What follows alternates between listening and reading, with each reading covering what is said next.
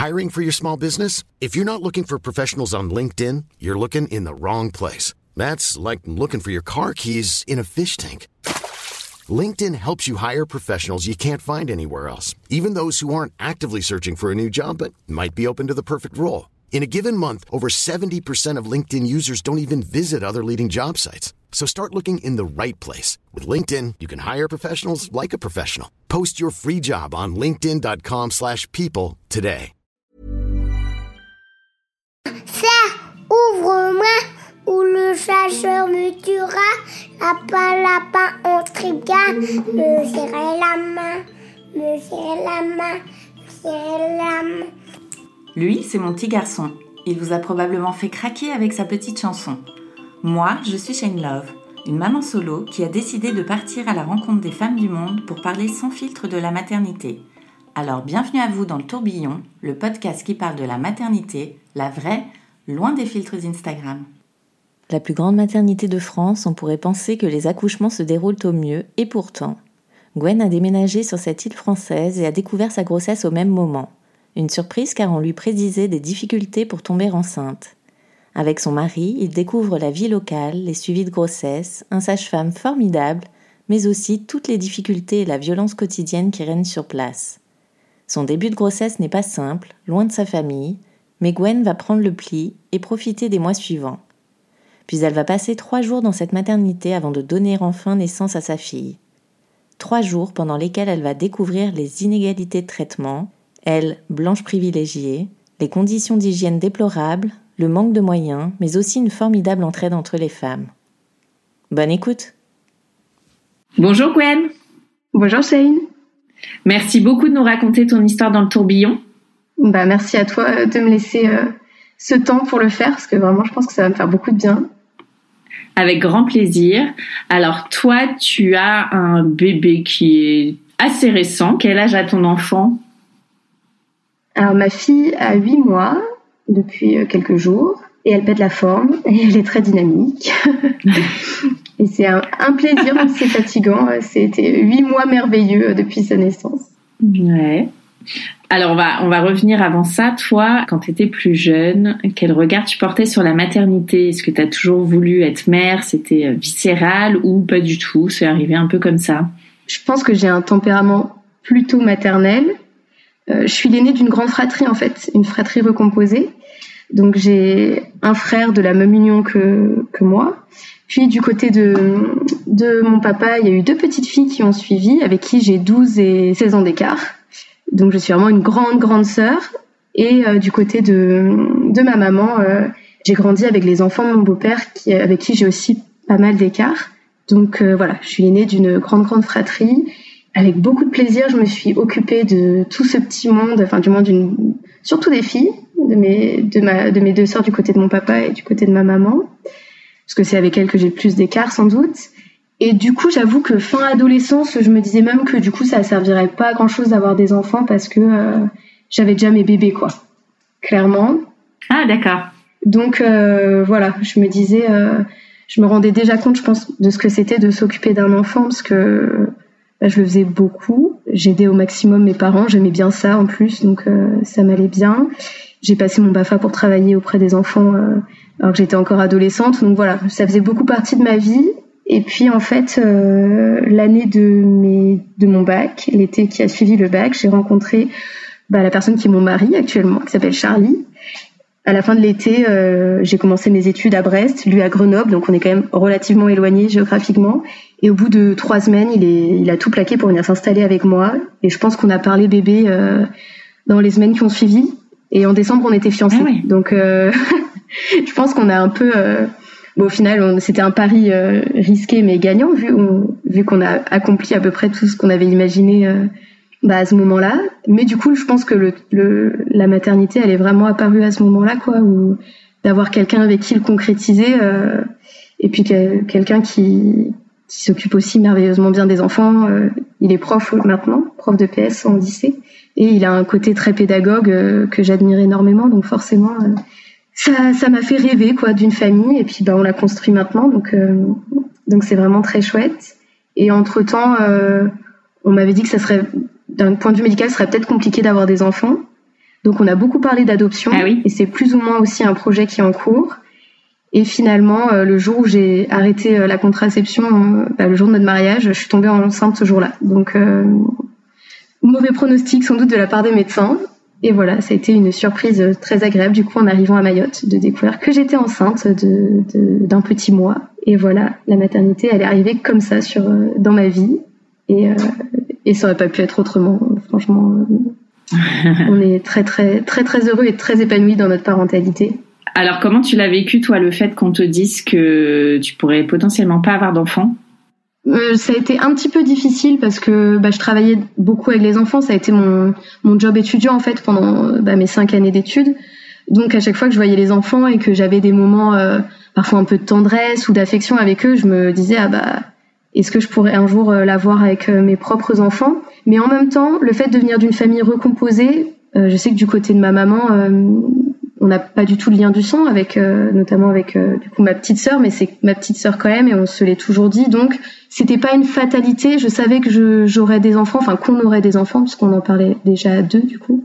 même si c'était pas, même si j'avais, je pouvais pas vivre une grossesse, je savais que j'aurais des enfants euh, avec Charlie, donc on a parlé d'adoption assez rapidement, je pense. Et je crois que enfant, je parlais déjà d'adopter des enfants à mes parents, donc euh, c'était pas, euh, il y avait une certaine logique presque. Enfin, c'était pas. je pense que même sans ça, on aurait parlé d'adoption. Et le fait est qu'on continue à, à, en parler, on entame plus ou moins des démarches. C'est un peu long, mais on est quand même sur ce chemin-là, alors que il y a une grossesse qui s'est passée entre temps et, et il y en aura peut-être d'autres plus tard, mais mais sur le coup, un petit peu un coup dur, puis c'était dit, euh, enfin la matière ça a été dit, euh, enfin on me disait que j'avais le temps de toute façon parce que bah, j'avais, euh, je devais avoir 19 ans l'année où on me l'a annoncé, donc ça semblait quelque chose d'un peu flou, d'un peu abstrait encore. alors que je pense que nous, on en parlait déjà beaucoup et les médecins s'en rendaient pas forcément compte. La gynécologue qui me suivait, c'était la gynécologue de la fac en fait, et du coup, elle était habituée à avoir des étudiantes qui sont pas du tout dans l'optique de devenir maman. Et nous, on savait que si par hasard j'étais tombée enceinte, euh, on savait très bien que ça serait une grossesse qu'on aurait menée à terme et qu'on aurait euh, fait famille, euh, même si ça faisait pas longtemps qu'on était ensemble. Voilà, ça faisait, c'est ce qui faisait sens pour nous. Donc, donc voilà. Et alors, tu découvres ta grossesse, complètement le contraire de ce qu'on t'avait prédit. Comment tu réagis en découvrant que tu es enceinte? En fait, on est, on est, on s'est mariés le 10 juillet et on a dû arriver à Mayotte le 5 août je pense. Et moi, j'avais déjà eu, euh, j'ai jamais eu un cycle très régulier, et du coup, euh, j'avais déjà eu plusieurs faux espoirs dans l'année en me disant, oh, je suis peut-être enceinte. Et puis du coup, là, comme j'avais un petit retard de règles, euh, je me suis dit cette fois, tu te fais pas un film, tu prends le temps de voir ce qui arrive parce que bah t'as quand même eu le gros stress du mariage, suivi du gros stress du déménagement, gros stress aussi de commencer un nouveau boulot parce que du coup, en arrivant à Mayotte, je, je commençais comme enseignante dans une école Montessori ce que j'avais jamais fait de ma vie. Donc j'étais un, un, petit peu stressée. Et d'ailleurs, la semaine de pré-rentrée où j'ai euh, découvert les lieux, découvert mes collègues, installé ma classe, euh, j'avais énormément de nausées. Et, euh, et, en fait, je me disais, putain, t'es vraiment stressée à ce point, ma cocotte, va falloir te détendre avant l'arrivée de tes élèves parce que sinon, ça va être compliqué, quoi. Et le samedi, on dormait chez un ami de copine, enfin, on n'était même pas chez nous. Et avant que tout le monde se réveille, j'ai dit à Charlie, tu, tu vas acheter un test parce que je veux en être sûre parce que là, ça me trotte trop dans la tête, ça m'empêche d'être pleinement dans ma préparation de rentrée. Et euh, donc on n'est pas chez nous, on est dans tous les tout le monde dort encore, on est dans la salle de bain. Et j'ai fait les il m'a ramené trois tests, j'ai fait trois tests d'affilée. Et euh, à chaque fois il y a deux barres euh, rose pétant euh, bien visibles. Et on est sur le cul puis on est loin euh, on est loin de nos familles, on est enfin ça nous paraît fou quoi. Et juste on se regarde et on est là on rigole à moitié, on sourit, on se fait des câlins, on se fait des bisous. Et puis, euh, bah, moi, ma meilleure copine, euh, une de mes meilleures copines en tout cas, habite, euh, habitait déjà à Mayotte. Et du coup, on a foncé chez elle. Et puis je lui ai dit, ah, je t'ai ramené une surprise. Et hop, j'ai sorti les trois tests et on a pleuré. Et puis, et puis mon, mon, amoureux, il était le plus heureux du monde, je pense. Il était tellement dans l'euphorie que le soir, il a, sans faire exprès, il l'a dit devant une dizaine de personnes, des gens qu'on venait de rencontrer, avec qui on faisait un repas, et devant tout le monde, il a dit bah non, euh, elle fera pas de, elle fera pas de, elle fera pas de plongée tout de suite parce que quand on est enceinte, on peut pas faire de plongée. Et tout le monde s'est retourné vers nous. Il y avait certaines personnes qui étaient à la fac avec nous. Alors tout le monde se retourne. Oh, T'es enceinte Et j'étais bon bah oui, maintenant on a plus trop le choix, on l'annonce. et puis voilà, on n'avait pas trop parlé du fait que j'avais potentiellement, j'aurais potentiellement des difficultés à avoir des enfants, donc ça n'a pas surpris trop les gens finalement autour de nous. Mais nous, on était, enfin, je planais complet. La suite a été un peu plus dure parce que les nausées, elles ont duré non-stop pendant trois mois. J'ai perdu pas mal de poids, genre 4-5 kilos, et je suis déjà un petit gabarit, donc ça a été un peu compliqué et j'ai quand même un peu déprimée. J'ai fait une dépression euh, prénatale là sur le premier trimestre un peu costaud. Le fait d'être loin des proches, je pense que ça a joué aussi. Et au final, euh, dès que je suis sortie du du, premier trimestre, en fait, euh, d'un seul coup, j'ai senti le bébé bouger et là, j'ai regain d'énergie, tout allait super bien. donc juste le début qui a été un peu compliqué et ça s'est combiné avec nos débuts à Mayotte. Et il y a eu donc les premières vacances scolaires. Et en fait, avant les vacances scolaires à Mayotte, il y a généralement des gros mouvements de violence chez les jeunes. Et donc, ça a été notre, la première période où on a connu ça, euh, ce début de grossesse. Et on habitait dans un quartier qui s'appelle euh, Bonovo à Ensapere et qui fait le lien en fait euh, entre deux quartiers rivaux. Donc, quand il y avait des affrontements, c'était dans notre rue quasi directe. Pour situer un peu, dans cette rue, il y a trois quatre maisons et sinon c'est du bidonville quasiment partout je pense que c'est bien de planter le décor parce que on se rend pas trop compte. Je pense qu'en France, il y a une île qui peut ressembler à ça, quoi. Il y a le lagon, c'est merveilleux, euh, il y a plein de choses incroyables, hein, mais il y a aussi euh, surtout une énorme pauvreté, et c'est ce qui est à l'origine de la violence aussi. Et donc sur ces premières vacances, enfin la dernière semaine avant les vacances, il y a eu des affrontements très violents avec un gamin de 14 ans qui est mort quand même, donc euh, un truc vraiment lourd. Et quand il y a ce type d'affrontement, la police intervient à coups de bombes lacrymogènes. Et donc nous, on pouvait comme on était dans une maison, on pouvait tout bien calfeutrer. Mais euh, dans les bidonvilles, les bengas, c'est des cabanes en tôle en fait. Et bah tous les bébés euh, hurlaient en fait à cause de la lacrymogène. Et je pense que ça, ça a vraiment marqué le début de ma de ma grossesse parce que je me suis dit putain, mais c'est pas juste quoi. Ça, ça a été vraiment le premier moment, je pense, difficile euh, sur Mayotte où on s'est dit c'est ça maintenant notre réalité et c'est la réalité de milliers de personnes personne le sait. Et là, cette année, donc on est, euh, je crois que c'était, je sais pas si c'était sur octobre ou novembre, on a un petit peu entendu parler en métropole de ce qui se passe à Mayotte, euh, des affrontements, mais euh, ça c'est depuis des années que ça dure en fait. C'est pas quelque chose de nouveau. Quand on y a habité, on le sait quoi, on s'en rend bien compte.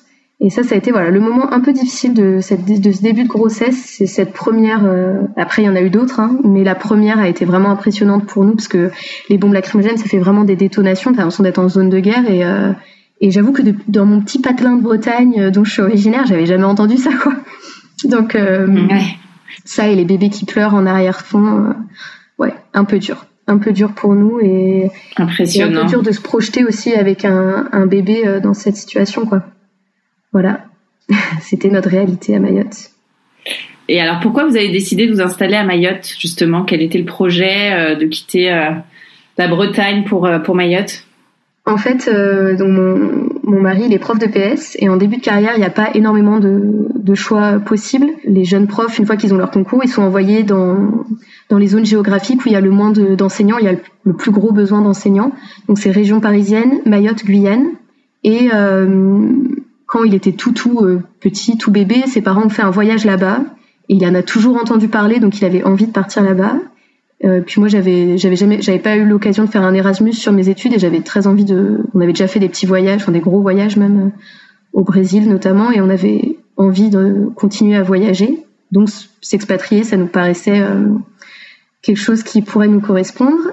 Et dans l'année où il fallait qu'il fasse sa demande, une de mes super copines, bah, la première à qui j'ai annoncé ma grossesse, en fait, euh, a su euh, que son compagnon de l'époque était muté là-bas. Donc on s'était dit que c'était un signe du destin, qu'il y avait sans doute quelque chose qui nous attendait euh, là-bas et que fallait fallait tenter notre chance. Et dans la foulée, il y a deux trois copines de de fac de mon chéri qui sont parties aussi là-bas comme professeurs de PS. Donc on y allait avec quand même une petite bande. On était assez entourés. Heureusement d'ailleurs, je pense parce que devenir parent en étant isolé, euh, c'est quand même pas facile facile. Et là, on avait quand même une jolie petite troupe autour de nous pour nous soutenir et euh, nous écouter quand ça allait pas trop. Et voilà. Donc, euh, je pense que je, je suis pas, je, je crois pas au destin. Enfin, c'est pas quelque chose qui fait partie de mon quotidien. Mais là, je m'étais dit, il y a quand même des gros clins d'œil qui nous disent, allez à Mayotte, quelque chose vous attend là-bas. Donc, euh, et en effet, quelque chose nous attendait là-bas, c'était un bébé. Donc, euh, on a bien fait. Enfin, on a bien fait. J'aurais sans doute eu un bébé, euh, même si on n'y allait pas. Mais hmm. c'est l'expérience qui enfin couplé à la maternité, c'est vraiment l'expérience la plus incroyable, la plus enrichissante de ma vie. Je ne pourrais jamais regretter de l'avoir vécu et la preuve c'est qu'on a parfois envie d'y retourner malgré les violences qu'il peut y avoir là-bas. Donc, donc voilà. Et tu savais avant de partir justement qu'il y avait toutes ces violences, comme tu dis, on n'en parle pas trop en métropole, donc.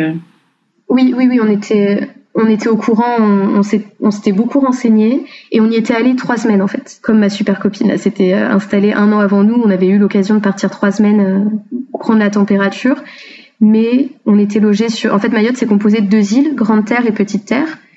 Petite Terre c'est relativement plus tranquille et on était logé euh, là-bas sur le temps de nos vacances. Et puis bah entre partir en vacances et y vivre, il y a aussi une différence. Quand on est parti, c'était c'était pas la période par exemple où il y a des coupures d'eau faut savoir qu'à Mayotte, sur une bonne grosse partie de l'année, il y a, il y a euh, allez, un à deux jours par semaine où il n'y a pas d'eau courante dans certains secteurs parce que euh, ils sont pas en capacité de produire assez d'eau.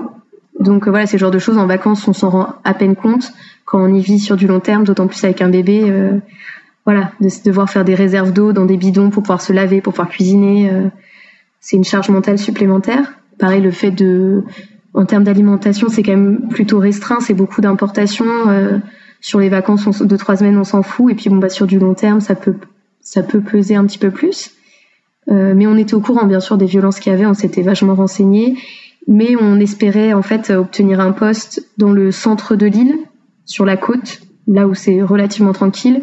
Et en fait, euh, on a été très déçus le jour où on a eu l'avis de mutation de mon compagnon, parce qu'il était vraiment. Euh, alors Mamoudzou, c'est la plus grosse commune, c'est un peu la capitale, et c'est là qu'il y a le port qui permet de rejoindre Petite Terre et Grande Terre. Et euh, donc, il, il, travaillait vraiment au, au, sud de Mamoudzou, dans un quartier qui s'appelle Kaweni. Du coup, j'ai trouvé euh, mon poste d'enseignante ensuite dans ce même quartier. Et on habitait au nord de Mamoudzou, donc dans le quartier de Bonovo à Msapere. Et c'est normalement 15 minutes de trajet quand il n'y a pas de bouchon. Mais par exemple, pour aller au boulot, il y a tellement de bouchons que c'est une heure et demie de trajet si on est en voiture. Donc un peu moins quand on est en scout. D'ailleurs, au début de ma grossesse, euh, on a eu un accident de scooter parce qu'on n'avait pas encore notre voiture parce que quelqu'un a jeté un four sur la route sur notre passage. Voilà le genre de choses qui peut arriver à Mayotte, par exemple. C'est quelqu'un qui, voilà, qui voulait faire un barrage routier pour bloquer les voitures et qui nous a fait tomber au passage. Voilà. C'est le genre de petite euh, aventure qui a jalonné euh, notre vie là-bas et du coup euh, ma grossesse. Bon gros stress, hein. je rigole là maintenant sur le coup, j'ai pas du tout rigolé, j'étais vraiment très inquiète. J'imagine. Mais bonheur dans bonheur dans mon malheur, ça m'a permis d'avoir un rendez-vous d'urgence avec le, je pense, le meilleur sage-femme de la terre, objectivement, euh, qui après m'a suivi du coup pendant toute ma grossesse. Euh, donc j'étais suivie en libéral. Euh, il y a possibilité d'être suivie au CHM, donc dans, dans l'hôpital de Mamoudzou, mais il réserve un maximum de places pour euh, pour les personnes qui sont pas qui ont pas la sécurité sociale, parce qu'il y a énormément d'immigration sur l'île et euh, beaucoup de femmes des autres îles des Comores parce que donc Mayotte, ça fait partie de l'archipel des Comores d'un point de vue géographique, mais pas politique, puisque Mayotte est restée française quand les Comores ont, eu ont voulu l'indépendance, puisque les Maorais le voulaient. Hein, il y a eu un référendum, tout ça.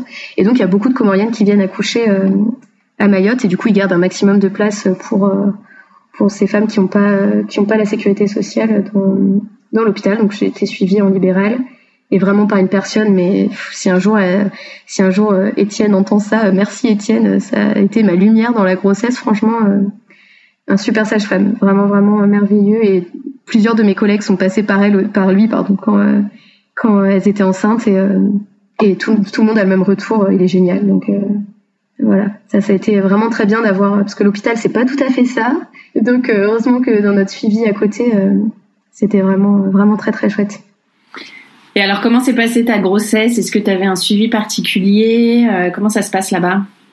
Du coup, j'avais rendez-vous tous les mois avec euh, mon sage-femme. Il y a eu, il y avait pas de cours de préparation à l'accouchement. Alors moi, c'est un sujet qui m'intéresse beaucoup, la parentalité, donc euh, j'étais déjà relativement renseignée et on a décidé d'être accompagné en plus par une doula à distance. Et on a réussi quand même à, à demander, à force de demander plusieurs fois aux sages-femmes, il a trouvé deux, trois jeunes couples qui étaient intéressés aussi par un cours de prépa à la naissance, mais c'était vraiment du basique. Euh, euh, où est-ce que le bébé il est dans l'utérus euh, à quoi est relié le cordon ombilical, enfin des choses que nous on maîtrisait à peu près. Ah oui. Et apprendre à changer des couches, pareil, ça je savais à peu près le faire. Donc ça nous a pas forcément aidé, mais c'était quand même intéressant de rencontrer des parents qui étaient du coup maorais.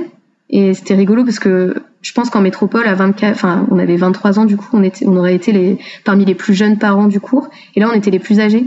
parce qu'il y a vraiment énormément de, de grossesses précoces. la plupart des élèves de, de, de, Charlie avaient un enfant, parfois deux, ou étaient enceintes sur leur sur leur lycée. Donc voilà, c'est un autre contexte hein, totalement différent. Et du coup, c'était intéressant d'avoir. Et puis pour une fois, ils étaient ultra surpris les les deux sages-femmes qui animaient ça parce que euh, les papas sont venus. Euh, les jeunes papas sont venus alors que euh, ça, ils étaient persuadés que Charlie serait tout seul, comme il a été tout seul à chaque grande, enfin le seul homme parmi toutes les femmes à la maternité, partout, il y avait que lui. Bah là, ils sont venus et du coup, ça a permis aussi d'échanger. Et, et un des un des jeunes, c'était un élève du lycée en fait, qu'il a reconnu après. Donc donc c'était un peu particulier, mais c'était quand même. Enfin moi, j'en ai un bon souvenir, même si j'ai pas appris grand chose au-delà des rendez-vous, du coup, j'avais une échographie par mois.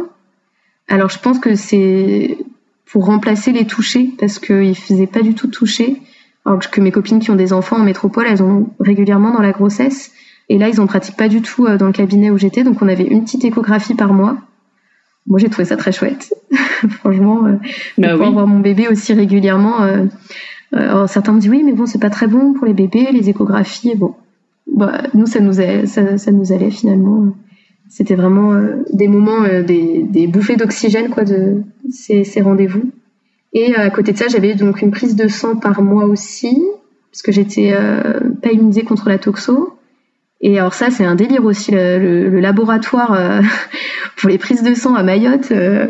alors déjà, moi, j'ai dû passer sur la sécurité sociale mahoraise, la CSSM, parce que Mayotte est un département français, mais la départementalisation se fait sur 30 ans, donc il n'y a pas les mêmes droits qu'en métropole. Donc il fallait que je passe là-bas pour pouvoir être euh, pour pouvoir être remboursée. Donc j'ai la première prise de sang, euh, il y a toutes les grosses sérologies, tout ça. J'ai banqué 178 euh, euros pour pour ça pour avoir mes résultats. Et après du coup une fois que j'étais passée à la CSSM, c'était différent. Mais il y a plein de trucs où ça change parce que par exemple pour le congé paternité, ils ont le droit de le prendre, donc mon compagnon avait le droit de le prendre, mais il n'est pas, euh, il est pas rémunéré parce que le code du travail est appliqué. Donc ils ont le droit de prendre le congé, mais c'est la Sécu qui donne les indemnités et euh, c'est pas, c'est pas les mêmes droits. Donc euh, voilà, c'est un des exemples de, de variantes euh, où t'es pas au courant, bah ça peut impacter quand même un petit peu ton ton vécu quoi. Parce que euh, bon comme il est dans la il était dans la fonction publique il a réussi à négocier avec euh, c'est l'éducation nationale qui a pris en charge son congé euh, parental du coup. Mais c'est le genre de choses où faut être un peu faut vraiment avoir envie de se foutre la tête dans les papiers pour pour apprendre tout ça. Une fois que j'ai que j'avais ma que j'étais à la, à la CSSM, j'ai fait toutes mes petites prises de sang, mais euh, dans le labo, ils ont une chaise, c'est une chaise de jardin sur laquelle tu es assise pour euh, faire ta prise de sang. Et euh, voilà, en termes d'hygiène, c'est pas oufissime. Et ça, c'est avant, c'est encore avant d'arriver à la maternité, parce que là, c'est là, c'est vraiment vraiment compliqué, quoi. J'ai fait mon le rendez-vous des neuf mois à la mater, et ils te demandent de faire un auto-prélèvement et un test urinaire dans mon souvenir, il y avait une quarantaine de femmes qui attendaient. Donc ça va être ça euh, tous les jours, quoi. Tous les matins plutôt, parce que c'était que le matin, je crois. Et euh, une seule, un seul toilette pour tout le monde, qui n'est pas nettoyée entre chaque passage et qui visiblement n'est même carrément jamais nettoyée parce qu'il y avait une couche de poussière euh, comme ça sur le dessus des toilettes. Et il n'y a rien pour poser ton matériel. Donc tu as dans une main ton écouvillon pour faire un auto-prélèvement vaginal. Dans l'autre main, tu as ta petite, ton petit bocal pour faire ton petit pipi et euh, faut te débrouiller avec ça euh, pour faire ton prélèvement euh, et, euh, et, ton échantillon d'urine. Voilà, c'est le genre de truc. en métropole, je suis pas sûre que ça se passe vraiment comme ça, mais enfin, je jette vraiment pas la pierre à l'hôpital en soi parce que ils font bien ce qu'ils peuvent avec ce qu'ils ont. Il n'y a pas assez de personnel que ce soit pour l'entretien, le ménage ou de personnel médical. Je crois qu'ils ont à peu près, parce que j'ai des copines du coup qui étaient sages-femmes, elles sont à peu près 80 et pouvoir, pour pouvoir avoir un taux d'encadrement à peu près similaire à ce qu'il y a en métropole, il faudrait qu'elle soit le double. Donc euh, voilà, c'est ça pour. Bah, il y a quand même une trentaine de naissances par jour. C'est l'équivalent. On dit que c'est l'équivalent d'une classe euh, qui naît euh, tous les jours à Mayotte dans cette dans cette maternité, parce qu'après il y a les dispensaires qui ont aussi des maternités, mais qui sont pas de niveau 3. Il n'y a pas possibilité d'avoir la péridurale, tout ça. Donc c'est quand même un joyeux bordel. C'est un peu l'usine, cet hôpital, et et il y a des trucs qui bah moi je sais parce que parce que je sais qu'en métropole c'est c'est différent donc je sais que c'est pas normal mais euh, il faut quand même se dire que je me dis même dans quel comment ça peut être euh, dans les îles des Comores à côté, si les femmes comoriennes viennent pour accoucher dans cet hôpital-là, qui du coup à mes yeux c'est vraiment, euh, on est quand même limite quoi. C'est qu'elles ont vraiment des conditions encore pires quoi sur les autres îles parce que pour risquer à 9 mois de grossesse de prendre une petite barque pour traverser, je crois que c'est une quarantaine de kilomètres en barque pour venir accoucher à Mayotte, il faut quand même avoir sacrément besoin quoi d'un accompagnement médical digne. Et je trouve que là, on est à la limite de la dignité. Et encore, c'est que euh, le rendez-vous des neuf mois, parce qu'après l'accouchement, ça a été encore un autre truc, quoi. C'est pour ça que je suis vraiment reconnaissante que que tu me donnes un minimum la parole, parce que jamais je me serais douté qu'en France, parce qu'il faut quand même le rappeler, c'est la France. Mayotte, c'est un département français. Comment en France on peut laisser des femmes accoucher dans ces conditions-là, quoi? Et comment on peut laisser du personnel médical travailler euh, dans ces conditions? Et j'ai encore, je pense, de la colère en fait en moi par rapport à cette situation. Je trouve ça tellement injuste. Et encore, moi, ça c'est plutôt, enfin, j'ai pas eu de complications, mais euh, malheureusement, euh, c'est pas toujours le cas, quoi. Il y a des histoires, euh, j'ai entendu des histoires. Heureusement que je les ai entendues après mon accouchement, parce que sinon, euh, je pense que j'aurais été terrorisée à l'idée d'accoucher là-bas, quoi. Mais bon, j'étais relativement en confiance. Hein. Je sais pas, ma famille me disait rien, mais maintenant que c'est passé, ils me disent mais nous, on était ultra stressés, quoi. Et toi, jusqu'au dernier moment, mon accouchement a duré trois jours. Je suis arrivée le jeudi, j'ai accouché seulement le dimanche. Et euh, pendant trois jours, ils m'ont dit, mais tu nous envoyais des messages jusqu'au dernier moment, t'avais l'air ultra détendu, euh, t'étais pas stressé, alors que nous, on était, euh, on disait, mais qu'est-ce qu'ils foutent, quoi Voilà. C'était Mayotte, quoi. Alors justement, Mayotte, c'est euh, la plus grande maternité d'Europe, si je me trompe pas? Ouais. Alors je crois qu'il y a Dublin qui fait un peu à peu près concurrence. Mais je pense qu'à Dublin, ils n'ont pas tout à fait les mêmes moyens qu'à Mayotte. Mais en termes de nombre de naissances, ouais, c'est la plus grosse maternité. Alors, puis en plus, moi, on m'a dit, t'as eu la bonne idée d'accoucher euh, neuf mois après le ramadan. Parce que donc Mayotte, c'est euh, en grande majorité euh, des musulmans. Et donc les couples sont, sont plus ou moins séparés pendant le ramadan et à la fin, bah, ils sont très heureux de se retrouver. Et du coup, neuf mois après la fin du ramadan, il y a beaucoup de petits bébés, quoi. Et du coup, neuf mois après le ramadan, bah, la maternité, elle est encore plus encombrée, si on peut dire ça comme ça. Et euh, par exemple, j'ai un copain qui bossait en néonat et il y avait 30 places normalement en néonat, ils avaient 60 enfants à la période où j'ai accouché. Donc j'étais quand même, j'avais très très euh, espoir que ça se passe bien et qu'il n'y ait pas besoin de passer par la néonat parce que parce que voilà. moi je suis arrivée un jeudi soir, enfin jeudi soir, il devait être minuit à peu près, parce que j'avais perdu un petit peu, enfin j'avais l'impression d'avoir perdu du liquide, donc c'était le cas. Et donc, euh, on m'a fait un monito pour commencer, tout allait bien, donc ils m'ont installé dans une chambre en grossesse pato. Et euh, je me suis retrouvée du coup avec une dame qui était déjà là depuis deux jours. Et dans la nuit, il y a une autre dame qui est arrivée. Donc on était trois dans la chambre, dans une chambre qui est normalement faite pour deux. Donc ça veut dire qu'ils avaient ajouté un lit entre les deux lits. C'était moi le, milieu. Et euh, à Mayotte, la plupart des gens parlent un petit peu français, mais leur langue maternelle, c'est le shimaoré. Et donc moi je comprends pas le shimaori, j'avais pas eu le temps de beaucoup apprendre la langue. Et donc elles parlaient entre elles. Et je sais que parfois elles parlaient de moi parce qu'elles disaient la mzungu. Et la mzungu c'est la blanche, la métropolitaine. Donc moi j'étais au milieu toute seule parce que entre midi et 19h les conjoints n'ont pas le droit d'être là. Donc la première nuit je l'ai passée toute seule entre ces deux nanas, je comprenais pas ce qui se passait, j'étais dix jours avant mon terme. Donc je m'étais dans ma tête j'avais encore le temps pour accoucher. Et là j'étais mais qu'est-ce que je fous là? La salle de bain était toute pourrie, moisie. Euh, j'étais mais bon, j'avais pas trop imaginé ça comme ça je pense. Moi tout le monde me dit ah, tu verras euh, ça va super vite euh, il y a des chances que tu accouches euh, dans le couloir parce qu'il y a tellement de monde ça va super vite tout ça. Et en fait c'était le regard des soignants. Forcément pour eux ça va super vite parce que bah, ils sont à la chaîne à bloc. Et en fait moi j'ai trouvé ça très très long. Encore une fois je leur jette pas la pierre hein. franchement ils font un travail incroyable. Et j'ai retenu le prénom de toutes les sages-femmes que j'ai vues parce que du coup en trois jours j'ai eu le temps d'en voir plusieurs. Et je les ai recroisées en plus certaines après enfin voilà c'était génial. Et euh, du coup, on était trois dans cette chambre. Le lendemain, en gros, on m'a dit bon bah vous avez 48 heures pour accoucher naturellement. Après, on vous déclenche. En métropole, jamais on laisse 48 heures. Euh. Alors c'était pour moi une chance parce que j'avais quand même j'avais très très envie de faire un accouchement euh, physiologique au maximum. Mon rêve c'était d'accoucher dans une dans une piscine à la maison. C'était pas possible à Mayotte parce qu'il y avait aucun aucun sage-femme à le faire. Mais mais voilà, je voulais me rapprocher au maximum de ça déjà, il y a un seul ballon pour toute la maternité. Donc, euh, on oublie la baignoire pour prendre un bain si t'as mal. Enfin, ça, on oublie, hein, c'est pas la peine. Et donc le lendemain, euh, à 7 heures, j'ai vu que ma, ma, copine de chambre, elle avait de la visite. Donc j'ai rappelé mon mari et je lui ai dit, en fait, tu vas rappliquer, j'ai pas envie de rester toute seule. Et du coup, on s'est baladé dans l'hôpital. J'ai marché dans tout l'hôpital toute la journée. Je faisais les escaliers trois fois en me disant, allez, le travail va commencer parce que j'avais pas encore de contraction, mais je perdais toujours un peu de liquide. Et en fait, euh, à 19h, on lui a dit, bon, bah monsieur, euh, faut y aller. Et euh, 19h05, euh, on m'installe au monito et j'ai ma première contraction et ça commence toutes les 5 minutes. Et du coup, ma doula, elle m'avait dit, tu verras, si euh, normalement, au bout de une heure, toutes les cinq minutes, euh, si t'es à la maison, tu vas à l'hôpital, quoi. C'est que ça commence à.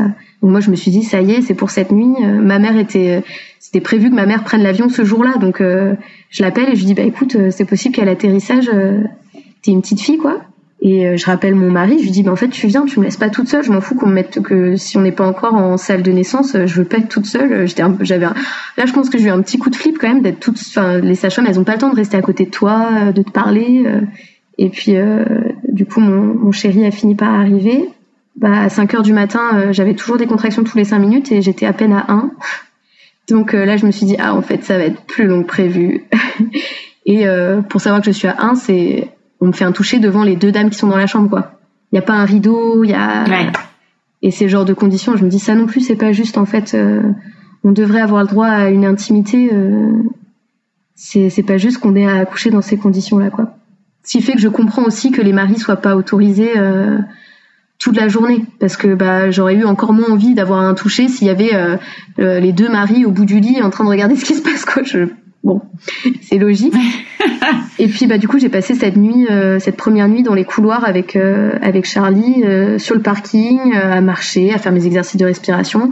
Et arrivé à 5 heures du matin, j'en pouvais plus en fait et j'aurais dit mais là, enfin je vais pas tenir comme ça très longtemps quoi. Faut, je suis épuisée. Et donc on m'a proposé un substitut de morphine pour passer la fin de nuit, qui donc c'était une piqûre en intramusculaire dans la fesse. Je savais même pas que c'était possible. Pareil, je me retrouve donc cul nue devant euh, mes deux copines de chambre. Et en fait, ça a été légèrement euh, surdosé. Du coup, j'ai déliré complet. Mais euh, je voyais la, tout autour de moi devenait des pièces de puzzle qui s'envolaient. j'ai dit des trucs. du coup, ils ont autorisé mon mari à rester parce qu'ils ont bien vu que je commençais un peu à déconner. Et je lui disais, ah, les bébés, ils s'envolent, mais c'est pas plus mal, ils finissent pas en prison. Et là, lui, il a flippé un peu. Il s'est dit, putain, elle déconne quoi. Et à un moment, je lui dit, oh, elle délire total. Ah ouais, je lui dit, je suis défoncée, je suis complètement défoncée. Je il faut pas une deuxième dose, hein, je vais devenir toxico. J'ai pleuré en disant, je veux pas être toxico. Hein. Et euh, à 9h, ils lui ont demandé de partir. Moi, je me suis endormie. À, 11, à midi, du coup, il a pu revenir. Il était allé chercher ma maman à l'aéroport entre-temps qui a dû du, coup j'ai pu la voir euh, à la, à l'entrée de la maternité, j'ai pu voir ma maman et mon frère qui l'accompagnaient, donc ça ça m'a reboosté un petit peu. Puis je gérais un peu mieux les contractions, c'était toujours très régulier mais euh, j'avais pu dormir, ça allait mieux. Et donc euh, je reprends ma marche à travers toute la maternité avec mes exercices respiratoires, mon mari qui me fait des petits massages, enfin voilà, je me dis cette fois cette fois c'est bon et en fait, à 22 heures, je suis de nouveau euh, au bout du rouleau, je n'en peux plus. Euh, on me dit oui, prenez une douche chaude. Alors il y a plus d'eau chaude dans les douches, par exemple. Ça, c'est un autre exemple de truc où je me dis mais enfin, c'est pas normal quoi qu'il y ait plus d'eau chaude dans les douches. On demande si on peut avoir de l'eau bouillante dans une gourde pour faire une bouillotte pour mettre dans le bas de mon dos. Ah bah désolé, la machine elle est, elle fonctionne qu'à 7 heures du matin pour les petits déjeuners. On peut pas faire bouillir d'eau, on peut pas faire chauffer d'eau. Donc euh, là, je commençais un peu à perdre patience, je pense. et donc j'ai eu Estelle comme sage-femme à ce moment-là qui m'a trouvé une chambre euh, toute seule parce que du coup je me j'oralisais pas du tout, je verbalisais pas du tout parce que avec les deux dames à côté, j'osais pas vraiment. Et on m'avait dit euh, enfin mes copains qui sont du coup dans le milieu médical là-bas m'avaient dit que les les maoraises en général, elles restent jusqu'au dernier moment à la maison et euh, elles veulent pas la péridurale non plus, c'est vraiment refusé parce que il y a la grosse légende urbaine de euh, on reste on peut rester paralysé à vie et tout ça. Donc il y a pas de on m'avait dit pour un accouchement physio, du coup normalement ça devrait ça devrait aller parce qu'on fait pas beaucoup de péri à Mayotte. Et on m'avait dit tu verras, tu seras bien, on va bien s'occuper de toi parce que en gros les si on parle un peu du syndrome de la méditerranéenne euh, en métropole en tant que les femmes méditerranéennes, souvent on loupe certains symptômes parce que euh, euh, on dit que c'est culturel qu'elles crient et du coup quand elles ont très mal et qu'elles crient, on pense que c'est normal. Là c'est un peu l'inverse à Mayotte, on dit elles savent accoucher, elles ont six ou sept enfants donc on s'en occupe. Donc euh, en général, ils s'occupent plus des métropolitaines. Il n'y en a pas des masses à rester accoucher à Mayotte, mais on m'avait dit tu verras, tu seras bien euh, bien chouchouté. Euh. Et en effet, c'est moi qu'ils ont sorti de la chambre pour mettre dans une chambre toute seule, alors qu'ils ont laissé les deux autres dames ensemble. Donc ça aussi, je me dis, enfin évidemment, moi ça m'a arrangé, mais c'est pas normal non plus, quoi. Pourquoi j'ai eu un traitement de faveur mm. Et d'ailleurs, les, les Mahoraises qui, qui font un peu plus de réclamations, qui appellent régulièrement les sages-femmes, ou alors qui crient, qui pleurent, ils les appellent les mzunguettes. Donc Mzungu, c'est la blanche, la métropolitaine, et les Mahoraises qui en font un peu trop, c'est les mzunguettes, quoi. Donc ça, ça, montre bien qu'on les prend pas non plus, euh, on les prend pas des masses au sérieux non plus, quoi.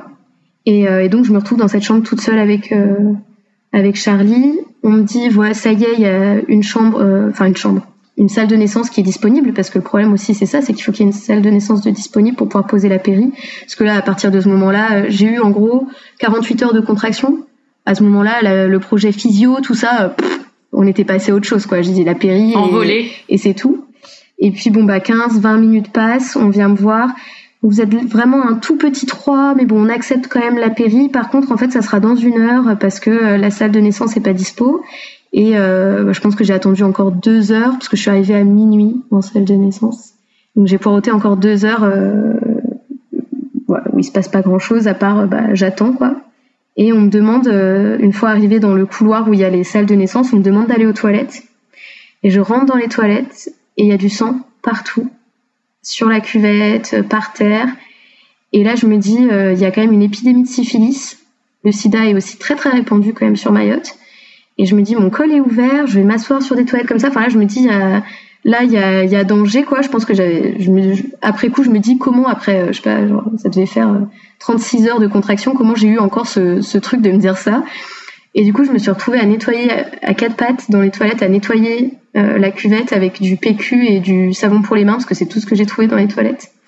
Et puis ma sage-femme m'attendait de l'autre côté de la porte et elle m'a raccompagnée euh, presque en me portant, parce que j'en pouvais plus, euh, jusqu'à l'autre salle où j'ai enfin eu la pause de la péri. Alors là, par contre, franchement, l'équipe, mais enfin incroyable on m'a demandé plusieurs fois si j'étais sûre de mon choix parce qu'ils avaient lu mon, mon, mon, projet de naissance. Vous êtes sûr que vous n'aurez pas de regrets On peut attendre encore un petit peu. Enfin voilà, ils ont été vraiment très patients. Ils m'ont fait un schéma euh, sur un petit papier euh, pour m'expliquer où est-ce qu'ils allaient piquer, les sensations que je devrais ressentir. Ça a vraiment euh, là, je me dis pour à quel point c'est une course pour eux au quotidien et que là ils prennent le temps de faire ça euh, j'ai vraiment été reconnaissante. Je leur faisais vraiment confiance du coup totalement à partir de ce moment-là. Et donc on me pose la péri euh, j'ai pu me poser sur le côté et j'ai accouché sur le côté. J'avais vraiment pas envie d'accoucher sur le dos. J'étais pas du tout à l'aise dans cette position. J'avais du coup ma super sage-femme qui m'accompagnait pour me mettre sur le côté. C'était vraiment chouette. Et après euh, bah ils sont partis euh, parce qu'il y avait d'autres accouchements à côté. Je me suis retrouvée toute seule avec euh, mon mari parce que j'étais toujours à trois, donc euh, c'était pas pour tout de suite, tout de suite. Et donc il devait être une heure du matin quand tout a été posé. Et à 8 heures, ils sont revenus, changement de service. Et elle me dit, mais en fait, vous êtes toujours à trois. Et là, je me suis dit, bon, bah, c'est mort, on va me, déclencher, en fait, c'est pas possible, ça bouge pas. Elle me dit, mais votre poche n'est pas percée. Elle est légère, elle a été légèrement fissurée, mais elle n'est pas percée, c'est pour ça que le travail n'avance pas. Et donc, on m'a percé la poche à ce moment-là. 45 minutes après, j'étais à dilatation complète. Et ah oui.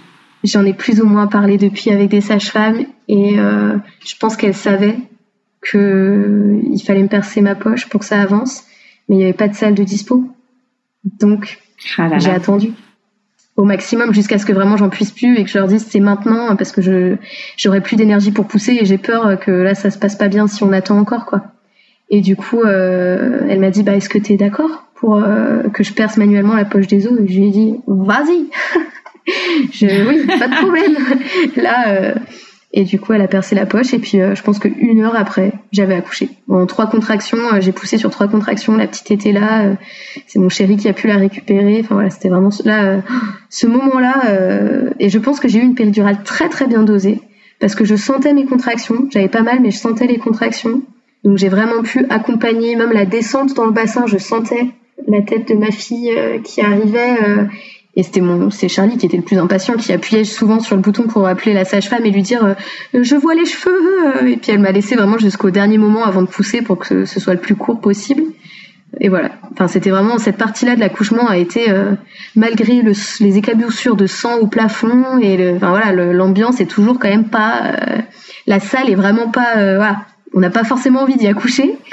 Mais ce moment-là, je pense que j'étais dans une bulle d'oxytocine qui m'a porté pendant 2-3 mois. J'avais l'impression, j'ai l'impression, quand je regarde en arrière, mais j'ai plané pendant 2-3 mois sur un nuage, mais à, à 10 000, quoi. J'étais, euh, c'était merveilleux. Et donc, j'ai accouché le dimanche à midi 18, euh, ma fille est née. Après donc un séjour relativement long. Et là, c'est posé la question, est-ce que je reste dans cette maternité ou pas? Parce qu'ils essaient de garder un maximum de place pour les femmes qui ont par exemple une hémorragie euh, de la délivrance ou euh, des bébés qui ont besoin d'être en néonat, ce qui n'était pas mon cas, puisque j'avais j'ai pas eu de complications euh, pour le placenta. Je pense que je suis même pas sûre d'avoir poussé parce qu'elle m'a dit d'ailleurs oh bah comme une mahoraise ça passe tout ça se fait tout seul on revient encore à ce truc où il y a quand même cette image des mahoraises qui savent accoucher et c'est incroyable.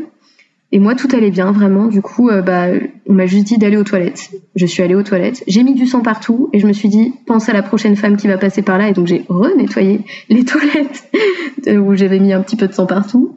Et après, euh, on m'a mis dans une ambulance. Et euh, quatre heures après accoucher, j'étais dans un bateau pour partir sur la maternité de Petite Terre avec mon bébé qui venait de naître dans un petit cosy fourni par la maternité là. Et euh, je me disais mais qu'est-ce que je fous là quoi? J'étais encore un peu shootée quoi par tout ce qui venait de se passer. Et je voyais là, j'étais sur le, sur, donc on appelle ça la barge, le bateau qui fait euh, des allers-retours, qui fait la navette entre Petite Terre et Grande Terre. Et je regardais la, le lagon autour et je me disais waouh, genre ça y est, j'ai accouché à Mayotte et là je suis déjà dans le lagon avec mon bébé et voilà, c'était vraiment incroyable. Et arrivé à l'autre maternité, du coup, euh, celle de Petite Terre, elle venait d'être refaite en fait. Donc euh, là, j'ai eu quand même euh, en termes d'hygiène et tout ça, c'était c'était c'est plus une plus petite structure, il y a moins de passages, voilà, c'était quand même beaucoup mieux. Et j'avais une chambre seule, ce qui était un peu le truc aussi où je me suis dit, ça veut dire que il va pouvoir passer la première nuit avec nous. Ça, c'était un peu le gros truc. J'avais très envie que que Charlie puisse passer la première nuit avec nous. Et en fait, euh, bah, 21h, on lui a dit, ah, mais monsieur, là, il est temps de partir. Et là, franchement, j'avais envie de chialer, quoi. Je me suis dit, mais c'est pas vrai, pourquoi? C'est pas juste, quoi. Et euh, il y a une autre sage-femme qui est passée et qui m'a dit, je prends la responsabilité, c'est important pour la création du lien d'attachement, rappelez votre mari. Du coup, dans la journée, il y avait ma maman et mon frère à être passés, il les a ramenés chez nous, donc il a fallu qu'ils reprennent la barge et qu'ils reviennent. Et il a pu passer cette première nuit avec nous. Et alors là, c'était vraiment... Euh, pareil, un nuage, quoi. On était sur notre nuage et c'était génial. Et j'ai fait que deux nuits. Et la deuxième nuit, par contre, en fait, il y a eu une autre sage-femme qui a balancé à la cadre que que mon mari avait passé une nuit avec moi à la maternité et euh, que c'était pas normal. Du coup, il a été viré la deuxième fois. Et dans l'absolu, ah. qu'il n'ait pas droit d'être là, euh, je l'entends. Mais le problème, c'est que nous, on habitait sur Grande Terre et il n'y a pas de barge la nuit. Donc s'il y avait un problème pour moi ou pour notre fille, ils pouvaient pas nous rejoindre avant 6 heures du matin parce qu'il n'y avait pas de bateau pour venir. Et ça, euh, on a fait un courrier du coup à la maternité en leur disant euh, on peut comprendre que vous voilà, vous n'acceptiez pas euh, les, le coparent sur la nuit, mais il y a quand même des, ça sépare quand même des familles de manière vraiment physique quoi. Il y a un, un lagon entre les deux quoi. Donc donc c'est c'est pas possible. Et, ouais, c'est pas rien. J'espère que j'espère que ça fera changer un petit peu euh, leurs habitudes, sachant que c'est des, chambres simples. Il y a un peu moins l'explication qu'il peut avoir sur sur le CHM où là, en effet, euh, quand on est trois par chambre, s'il y a aussi trois maris en plus, c'est pas pas possible. Donc voilà, j'ai passé que deux deux jours à la maternité après et j'ai pu rentrer chez moi. Alors, il y a eu deux trois différences avec la métropole, par exemple, ils vaccinent les enfants contre l'hépatite et je crois qu'il y a le BCG aussi. Donc euh, vaccination à la maternité. Euh, surtout nous on avait demandé à ce qu'il n'y ait pas l'hépatite parce que comme on a un bon, enfin en fait ils vaccinent un maximum d'enfants parce qu'ils peuvent pas avoir de suivi médicaux euh, derrière. Euh, souvent, si c'est encore moins si c'est des mamans comoriennes qui viennent accoucher, après ils repartent aux Comores euh, ou même s'ils restent sur Mayotte, ils osent pas aller chez le médecin parce qu'ils ont peur d'être expulsés. Donc il n'y a pas il n'y a pas un très très bon suivi médical, donc ils vaccinent un maximum les enfants. Et nous, on leur avait bien expliqué que on était suivi et que normalement voilà c'était pas nécessaire et ça a été fait contre notre gré. Ça, ça par, par contre on n'a pas pas trop trop apprécié. Mais bon c'est franchement enfin avec le recul euh, je me dis qu'il y a des problématiques euh, encore plus importantes quoi. Euh, ce manque d'espace ce manque de personnel il est il conduit quand même à des fins dramatiques. Enfin Là, il y a, dernièrement, il y a une maman qui était à un dispensaire du coup pour accoucher dans le nord de l'île. Elle a été envoyée par ambulance sur le CHM parce que alors, je sais pas exactement pourquoi, sans doute peut-être le cœur du bébé qui ralentit, euh, quelque chose comme ça. Dans l'ambulance, ils pouvaient pas avoir ni infirmière, ni sage-femme, aucun personnel médical à l'accompagner parce qu'ils étaient en manque d'effectifs. Euh, elle a accouché sur le trajet, l'ambulancier lui a dit de serrer les jambes sur tout le trajet et elle a perdu son bébé. Et ça, je me dis, mais c'est pas normal que ça arrive, quoi, c'est intolérable que ça arrive. Et on est en, et encore une fois, on est en France. Et je me dis que si ça arrivait dans n'importe quel autre, euh, si dans n'importe quel autre département on avait une maternité avec ce, cet état de saturation, ça, ça se passerait pas. Enfin, alors je sais bien, hein, j'entends euh, les, sages-femmes en métropole euh, qui ont aussi des conditions de travail qui sont loin d'être optimales et qui sont même néfastes, mais je pense que là on atteint encore un stade euh, supérieur dans la négligence et qui est pas de leur fait. Je sais bien qu'elles voudraient faire mieux, euh, mais voilà, c'est pas faisable avec les moyens euh, humains qui, qui sont disponibles. C'est malheureux, vraiment malheureux. Et je me dis que après coup, je me rends compte qu'on a eu énormément de chance, que ça se passe bien, qu'on n'ait pas de problématiques. J'en ai, plein, hein, même des, des, collègues de travail maoresques qui m'ont dit mais nous on est allé accoucher à la Réunion où on est parti en métropole pour ça parce qu'on voulait pas prendre de risques. Même si c'est une maternité de niveau 3, euh, ils peuvent pas offrir la même chose qu'une maternité en métropole. Bon, bah nous visiblement on a pris le risque et ça s'est bien passé, mais euh, mais euh, à refaire, enfin si je devais euh, avoir un deuxième enfant maintenant, je suis pas sûre que je choisirais la maternité de Mamoudzou quoi. À choisir, j'accoucherais ailleurs. Mais bon, on ne peut pas refaire ce qui a ce qui a été fait et je j'ai pas de regrets parce que on est très très heureux, mais mais bon, si ma voix pouvait euh, être un minimum entendue, si ça pouvait changer un petit peu euh, pour le bien-être et la santé euh, des femmes et des nouveau-nés, ça serait quand même incroyable, quoi. J'ai espoir qu'un jour les choses évoluent. Il y a des voix qui sont portées justement là-bas à Mayotte au sujet de la maternité? Non. en fait, le, problème de la violence, il est tel que c'est la seule chose qu'on entend. Et alors, à juste titre, hein, il y a il y a tellement de jeunes qui meurent et puis bah dans des trucs euh, ouais, j'ai pas envie de faire dans le détail trash parce que je pense que j'ai déjà assez parlé de sang et de coups et des trucs comme ça mais euh, il y a vraiment des trucs affreux quoi qui se passent. Donc déjà qu'on n'entend pas beaucoup parler de ça alors pas entendre parler de la maternité euh, bah, j'ai la alors ça c'est peut-être mon côté féministe hein, mais j'ai quand même l'impression que que ce qui touche les femmes ça reste des problèmes de second plan alors que Là, il est quand même question de santé publique. Euh, genre, c'est l'origine même de la vie qui est, qui est mise en péril, quoi, avec euh, des telles conditions euh, pour la naissance. Non, on en entend très peu parler. Le, le, milieu scolaire est un peu remis en cause sur. Enfin, on entend un peu parler des difficultés, le fait que les élèves soient très très nombreux par classe. le lycée où travaillait mon mari, c'est 2700 élèves, quoi. Et c'est ça dans quasiment tous les établissements scolaires. Le fait qu'il y ait peu de médecins, on en entend parler aussi. Je crois que moi j'étais enseignante en maternelle, donc j'avais besoin par exemple de suivi orthophoniste. Et euh, il n'y avait plus aucun orthophoniste sur l'île à ce moment-là. Euh, pour la MDPH, il faut attendre au moins deux ans pour pouvoir avoir un rendez-vous. Nous, on n'a pas eu les rendez-vous euh, pédiatres tous les mois, par exemple. Les seuls pédiatres qu'il y a à Mayotte, c'est à la maternité et c'est en cas vraiment de d'urgence, en fait. Donc, euh, on a vu un médecin pour les deux mois.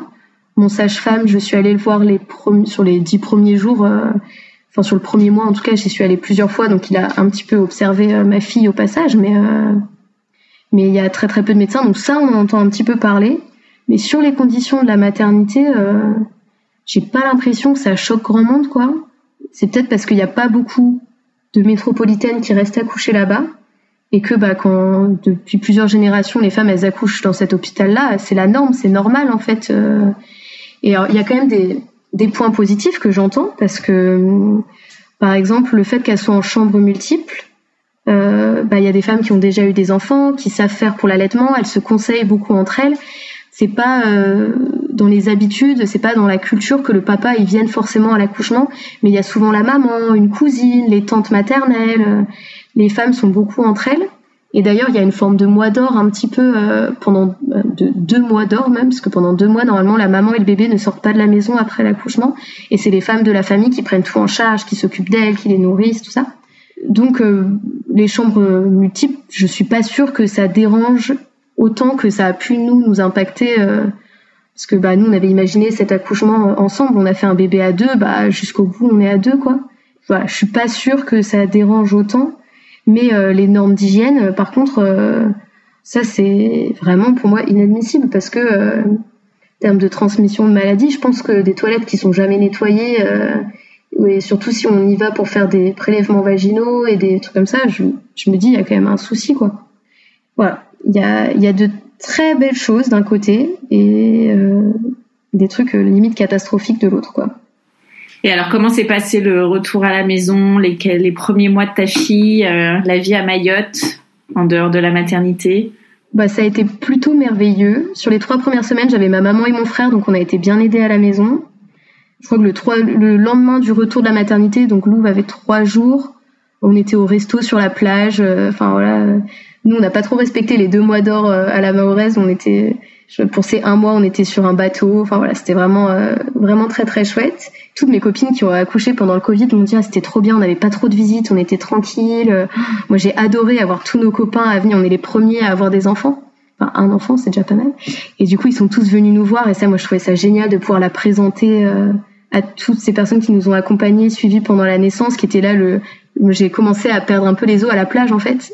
Et du coup, euh, toutes les personnes qui étaient avec moi à ce moment-là, euh, c'était vraiment génial de leur montrer ma fille. Ça faisait trois jours qu'elles attendaient. Euh. Donc le début a vraiment été très très chouette. Puis après, on a eu la visite de la maman de mon chéri aussi. Donc pareil, on a eu de l'aide à la maison.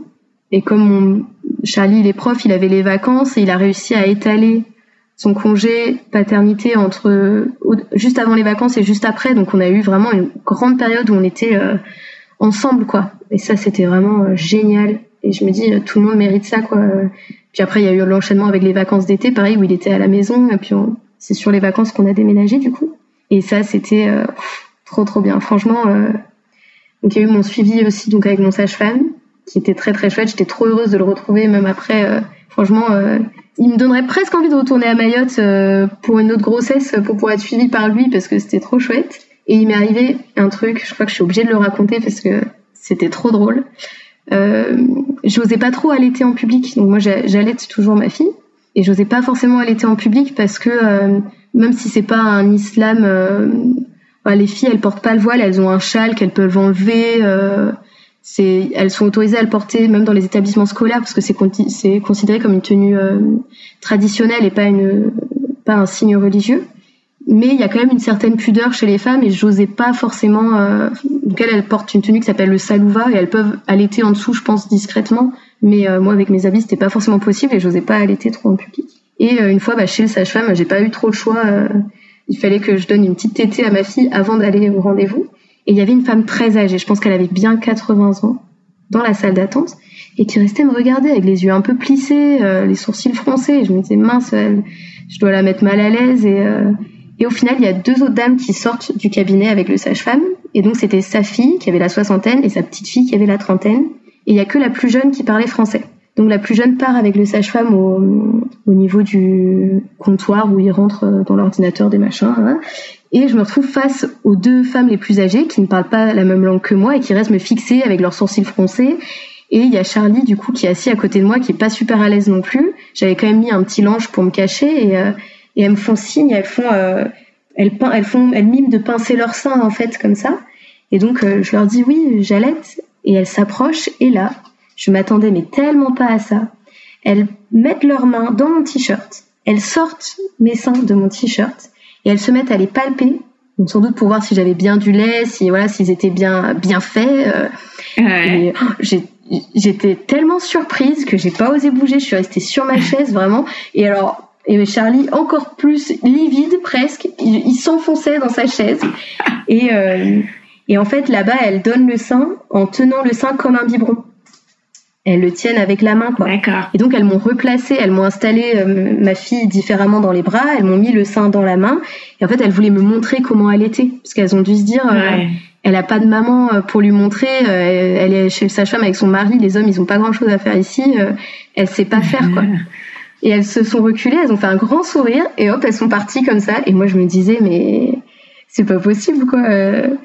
C'était on a, après coup on en a énormément rigolé Et en fait, j'ai trouvé ça après coup. Je me suis même dit, mais c'était beau en fait cette transmission. Euh, C'est pour ça que je comprends un peu mieux qu'elles qu'elles peuvent apprécier d'être en, en, chambre multiple parce que il y a cette euh, une espèce de matrilinéarité dans dans la transmission qui est super belle et euh, et ça c'était vraiment un très beau moment. On a passé un super moment. Euh, bah, sur le coup moyen, c'était un peu bizarre euh, d'avoir ces quatre mains de vieille dame un peu fripée là en train de palper ma poitrine. Je m'étais pas trop préparée à ça, mais euh, après je me suis dit en fait euh, c'était super gentil quoi. C'était vraiment un acte de de bienveillance un peu maladroite euh, que je vais garder euh, en tête toute ma vie. Je pense que je j'oublierai jamais ce moment-là. Ça c'est voilà, c'est le genre de truc euh, pareil où je me dis que j'aurais jamais vécu si j'avais accouché en métropole donc encore une raison pour ne pas avoir de regrets. Mais euh, ouais, c'est moi qui ont suivi, on était vraiment assez intense parce qu'il fallait qu'on organise notre déménagement. En même temps, euh, vraiment très très chouette. Et euh, aussi, on a eu des problématiques pour avoir les papiers d'identité de la petite qui sont arrivés après ce qui aurait dû être notre vol retour. Donc ça, ça a été un peu compliqué, un peu vecteur de stress. Mais sinon, à part ça, c'était trop chouette, quoi. C'est un peu là, on a le puis ça s'est vachement calmé en fait. Il y a eu vachement moins d'agressions sur le sur ces mois-là. À part le moment où il y avait la maman de mon chéri, parce qu'il y a une fois où elle a dû rentrer en courant, euh, elle faisait les courses. Il y avait il y a des dames qui vendent les bouénies, on appelle ça les dames, elles vendent à manger euh, sur le bord de la route. Et euh, bon, elle était allée acheter des légumes avec mon chéri. Et ils ont dû rentrer en courant parce que il y a une bande de jeunes qui est arrivée pour. en fait, on appelle ça les caillassages. Ils prennent des gros morceaux de, ils pètent des morceaux de béton, de parpaing et, et ils se les balancent dessus quoi entre bandes rivales. Et si t'es au milieu, bonne chance. Donc ils sont rentrés en courant. Donc il y a eu ce moment-là où ça a été un peu tendu, mais ça a seulement duré quelques jours. Et puis moi je pense que à ce moment-là j'étais tellement, euh, franchement, hein, la bulle d'oxytocine de l'accouchement, moi elle m'a, je suis restée dedans. Euh, je pense que jusqu'en septembre j'étais encore dedans quoi. Et du coup euh, on a plutôt bien vécu ces, ces premiers mois.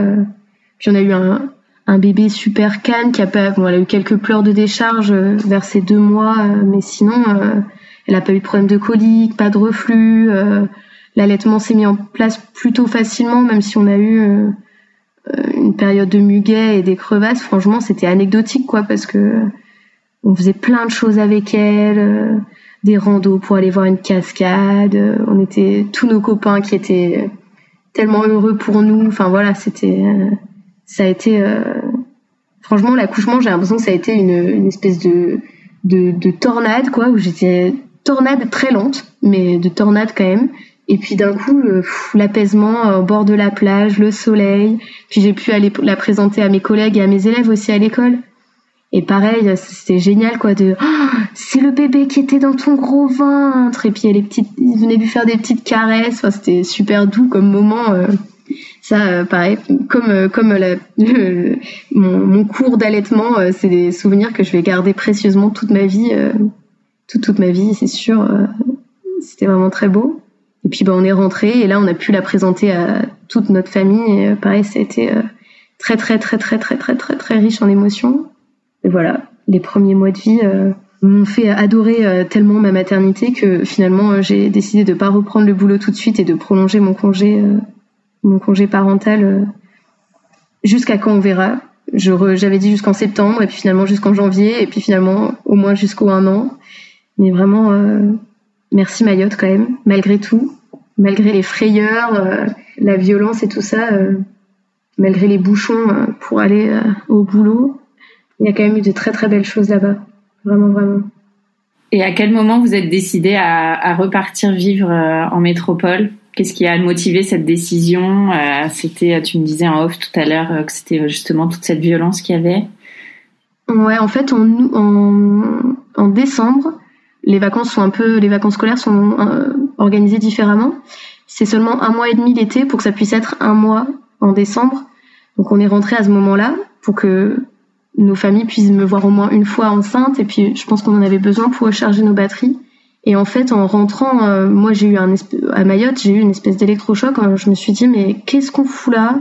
Euh, Il y avait eu du coup ces épisodes de violence un peu avant notre départ, et je me suis dit pourquoi je veux élever ma fille loin de ma famille? Je pense que bon, il y a les hormones qui jouaient un peu, tout était vraiment euh, d'une intensité extrême, quoi. Je vivais tout euh, à fond, quoi. Et je me suis dit, pourquoi je veux l'élever loin de ma famille, dans une situation qui est relativement dangereuse? Quand Charlie va au rugby le soir, je suis ultra stressée qu'il rentre à la maison en me disant tiens mais est-ce qu'il va rentrer ou est-ce qu'il va tomber dans dans une dans, dans des caillassages? Enfin voilà, c'était vraiment stressant et on savait en même temps qu'il aurait pas de poste euh, en métropole ou alors peut-être en région parisienne. C'était trop tard pour faire les demandes, donc euh, on se disait de toute façon on n'a pas le choix, on va devoir faire encore un an à Mayotte. Et finalement, il a vu qu'il pouvait aussi être prof euh, de PS dans le ministère de l'Agriculture pour être donc dans un lycée agricole. Et comme il était passé par un lycée agricole quand il était lycéen, ça lui parlait bien. Et il a un peu fait une demande, mais on n'y croyait pas du tout. On, était parti pour rester un an de plus à Mayotte. Et euh, je crois que c'était pour les un mois de, la petite, euh, il a reçu un avis de mutation pour Castelnaudary. Et nous, on s'est dit, euh, ah, bon, euh, bah il faut vendre la voiture, la moto, et on repart dans l'autre sens. Et du coup, on est reparti en juillet. Mais c'était un peu le petit, au petit bonheur la chance, quoi. On n'avait pas, on pensait pas que ça aurait marché. On pensait faire ça comme ça pour voir et rester au moins un an de plus.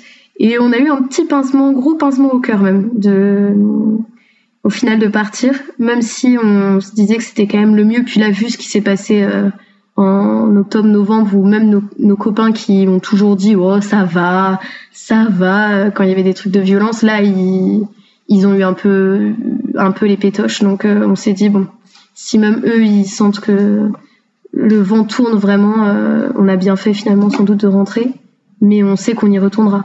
C'est peut-être le fait que notre fille soit née là-bas, mais euh, où du coup on s'est attaché à Lille et mais même nos les petits les enfants qui habitaient notre quartier euh, elles étaient géniales il y avait un petit groupe de gamines de 4 5 ans euh, qui m'ont vu pendant toute ma grossesse et ah le bébé est né et alors comment elle s'appelle j'aurais dit elle s'appelle Louve c'était là, ah, la maman de Louvre, la maman de Louvre, dès qu'elle me voyait ouvrir le portail. Et euh, est-ce qu'on peut la prendre? Et donc, euh, moi j'avais peur de laisser mon bébé dans les bras de petite de 4-5 ans. Et euh, elles me l'ont attrapée, elles se la passaient de bras en bras. Elles ont vachement l'habitude en fait de s'occuper des plus petits. Et j'adorais mon, malgré tout, c'est la petite rue où on habitait, je trouvais ça génial. Puis même nos les propriétaires chez qui on était, ils habitaient juste au-dessus, donc on a quand même créé des liens avec eux. C'était chouette, quoi cette vie, puis nos copains aussi évidemment qui nous manquent énormément. Ouais, c'est un peu, c'est très ambivalent quoi. Comme euh, à la fois on est triste d'avoir laissé tout ça derrière nous, et à la fois, euh, bah, en tant que parent, tu penses à la sécurité de ton enfant. Je pense que si on n'avait pas été parent, on serait resté. Avec un bébé, c'est différent. je me dis, euh, une fois, on a failli se retrouver dans un caillassage, on a dû vraiment mettre un gros coup d'accélérateur pendant ma grossesse. Et je me suis dit, putain, mais je veux pas vivre ça avec un cosy à l'arrière de la voiture et un bébé qui hurle, quoi. J'ai pas envie de de d'aller acheter mes légumes et de devoir rentrer en courant avec le porte-bébé parce que euh, ça commence à chauffer et que en fait, il y a eu un autre truc, je crois, qui nous a vraiment fait très peur. On a acheté du coup le, petit lit en cododo à une voisine et cette voisine, elle avait eu des triplés quelques mois avant euh, que nous on ait notre fille. Et la première fois qu'elle est partie à la plage avec ses triplés, il y a un groupe de jeunes qui lui est tombé dessus. Ils ont mis la machette au-dessous la gorge de d'un de, de ses bébés ils lui ont dit de toute façon si tu nous donnes pas tout ce que tu as, euh, on tue ton, ton enfant en fait. Et ça, quand elle nous a raconté ça, j'ai eu, j'ai eu des frissons dans le dos. J'étais ah enceinte vraiment de, c'était vraiment sur la toute toute fin de ma grossesse. Et là, je me suis dit, ok, on, ça va pas quoi. Il y a, ça va ah pas. Et ça, c'est voilà, on savait que si on voulait que quand tu fais des randos, parce qu'il y a beaucoup d'agressions pendant les randonnées en fait, parce que comme c'est dans des trucs isolés, euh, c'est des bandes de jeunes qui sont armés de machettes et puis voilà, il te bloque le passage et t'as pas le choix, tu donnes ton téléphone, ton portefeuille et puis et puis basse quoi. C'est on savait ça, on savait qu'on a eu de la chance sans doute parce que ça. Puis bon, on n'a pas fait des masses de rando parce que j'étais enceinte, mais ça nous est jamais arrivé. On a des copains à qui c'est arrivé, c'est rude quoi. Oui, bah voir son bébé avec une machette sous la gorge. Mm. Ouais, euh, et, nous, et on sait que bah, puis eux ils le savent, hein, ces jeunes ils sont pas cons non plus, ils savent très bien qu'un parent tu menaces son enfant, il donne tout ce qu'il a. Il n'y a jamais eu sur des agressions comme ça euh, de de meurtre parce que bah tu donnes et puis c'est tout c'est fini et puis euh, à la limite tu te fais un peu peut-être il y a des ceux qui essaient un peu trop ils se font peut-être un peu malmenés ou mordre par les chiens des jeunes mais voilà c'est pas enfin c'est déjà beaucoup mais euh, même t'as pas envie de vivre cette peur là quoi. J'ai eu très peur une fois pendant un événement sportif il y avait un match de rugby entre euh, Mayotte et la Réunion et donc mon, mon mari jouait et c'était vraiment un gros événement. Et du coup, il y avait tous les jeunes du club. Et le club, il réunit des jeunes de différents quartiers. Ce qui est ultra positif parce que c'est des quartiers qui normalement se font la guerre. Et là, au rugby, ils réussissent à créer des liens. Donc c'est super. Sauf que le quartier où était organisé l'événement sportif, bah, les jeunes de ce quartier-là, quand ils ont vu sur le terrain des jeunes du quartier opposé. Euh, en fait, bah, d'un coup, je me suis retournée et puis à deux mètres derrière moi, euh, il y avait 15 jeunes qui escaladaient un grillage avec euh, des armes à la main et des pas des armes à feu. Hein. Il n'y a pas d'armes à feu sur Mayotte, c'est des, armes blanches quoi et des grosses caillasses. Et je pense que j'étais enceinte de 7 mois et demi. J'avais mon chien en laisse et là j'ai eu vraiment là j'ai eu vraiment peur et je me suis dit en plus il va avoir un mouvement de foule sur le terrain. Je vais me faire enfin et j'en ai fait des cauchemars pendant longtemps de ce moment-là. Donc ce truc-là m'a fait m'a fait peur peur et en fait il y a un, des gars du rugby c'est un grand de leur quartier donc il est allé et puis il leur a dit euh, par contre euh, on est là pour le sport on est enfin voilà il a réussi à calmer le jeu et puis la, la fédération a dû appeler euh, appeler la police parce qu'il y a eu des détonations derrière ils nous ont les, on nous a enfermés sur le stade et il y a eu des interpellations je pense qu'il y a eu des interpellations derrière pour les jeunes qui avaient escaladé le grillage quoi. C'est la seule fois où j'ai vraiment eu peur pour moi quoi. Où je me parce que dans notre maison même si notre quartier était craignos la maison était ultra bien sécurisée. Il y avait un jeune qui gardait la maison euh, la nuit c'était des murs très très hauts enfin voilà je, me disais normalement on n'y craint pas grand chose et puis bah cette mois de grossesse tu peux pas courir quoi il fait 40 degrés euh, tu sais bien que les jeunes s'ils veulent t'attraper ils t'attrapent quoi enfin voilà et là je me suis dit euh, ouais je suis dans la merde Mais bon, finalement, ça s'est bien passé. Mais euh, j'ai eu le temps d'avoir une bonne, bonne décharge d'adrénaline. Hein. Et je pense que mon mari sur le terrain aussi. Parce qu'il m'a vu sur, il a, il a chopé les jeunes pour les mettre avec les autres. Il a chopé les jeunes pour les mettre en sécurité. Après, il a fallu faire sortir les jeunes discrètement, les mettre dans des voitures pour les ramener chez eux. Enfin, c'est des trucs. Euh, ouais. Il y a, même si parfois ça, il y a des bagarres sur des événements sportifs euh, en métropole, je pense pas que ça arrive à ce niveau-là, quoi. Donc voilà, c'est le genre d'événements qui nous ont poussés à rentrer. Et depuis donc le retour, vous êtes en Bretagne, c'est ça? Alors on est dans le sud de la France, à Castelnaudary, là on est en Bretagne pour, euh, pour les fêtes. Et c'est un peu triste, mais parfois je me dis qu'on se fait chier. c'est un peu mou quoi, là quand on est à la campagne. Euh, alors c'est bien pour... Bah ouais, c'est ultra calme. Au début ça me faisait bizarre, il n'y a pas de bruit. Pareil, on était dans un quartier ultra bruyant. Il y a, il y a toujours du monde dehors. Euh, il y a les poules. Il y a l'appel à la prière. On était au-dessus de la rocade où il y a les ambulances qui vont vers l'hôpital. Donc c'était ultra animé. tous les pour les, les, les manzarakas, c'est les mariages. Et donc, c'est des femmes qui chantent beaucoup et qui font de la musique avec des percussions en bois.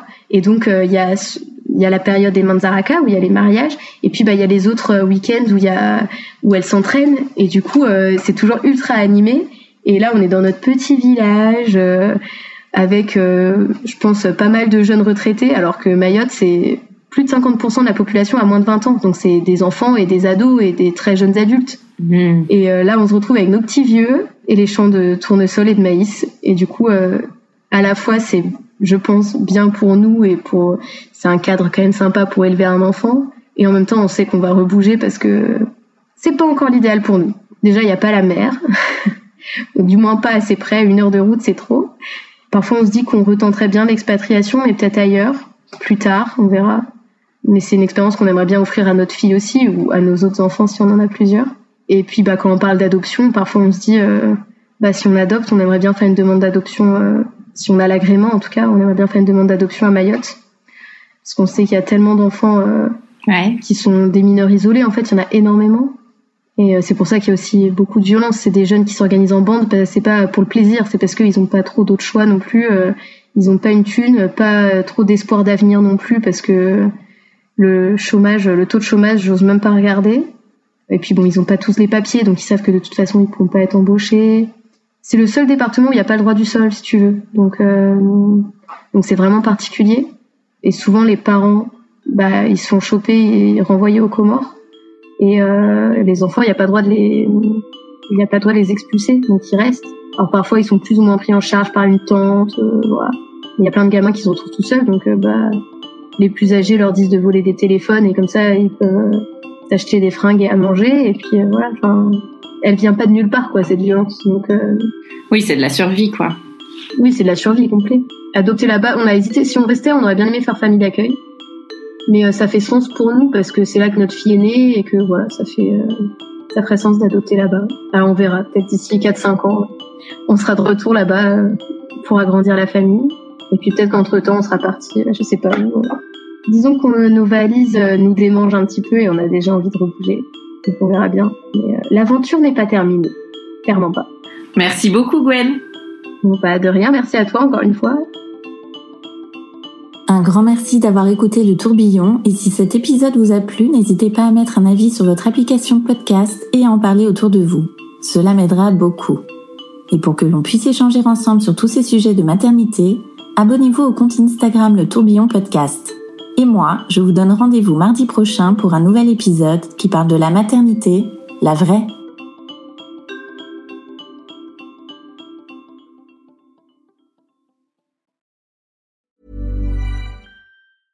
Selling a little or a lot? Shopify helps you do your thing however you cha-ching. Shopify is the global commerce platform that helps you sell at every stage of your business. From the launch your online shop stage to the first real life store stage, all the way to the did we just hit a million orders stage. Shopify is there to help you grow. Shopify helps you turn browsers into buyers with the internet's best converting checkout. 36% better on average compared to other leading commerce platforms because businesses that grow grow with Shopify. Get a $1 per month trial period at shopify.com/work. shopify.com/work.